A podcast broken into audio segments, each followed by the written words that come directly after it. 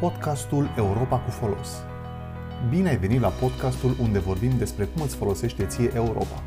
Tu te identifici cu proiectul european?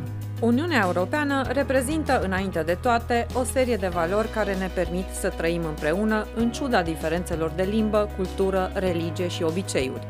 Nu este ușor pentru aproximativ o jumătate de miliard de persoane care trăiesc în Uniunea Europeană să înțeleagă oamenii din țara vecină sau dintr-o țară mai îndepărtată. În 2012, Uniunii Europene i-a fost decernat Premiul Nobel pentru Pace. Uniunea a decis să aloce fondurile din acest premiu pentru copiii care nu au șansa de a crește într-un context de pace. În prezent, mii de copii defavorizați au beneficiat deja de proiecte educative.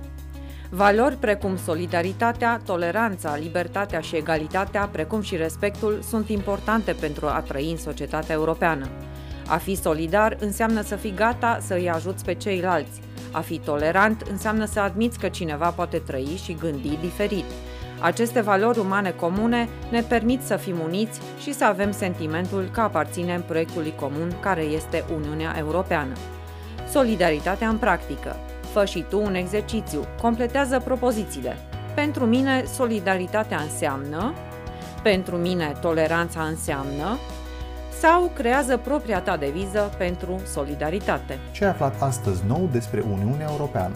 În 2012, Uniunii Europene i-a fost decernat Premiul Nobel pentru Pace.